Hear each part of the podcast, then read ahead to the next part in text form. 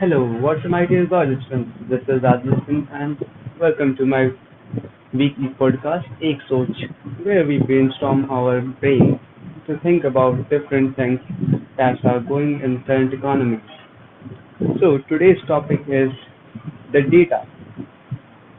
Data has been one of the most trending topics in few years, few past years.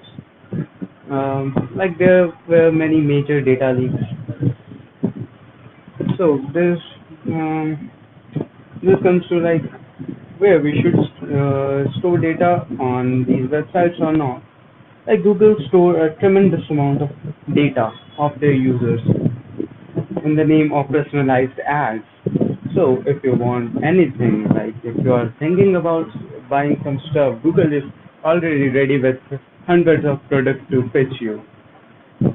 And Facebook is no behind on this game because he also has a use user base user base where from where he collects a lot of data.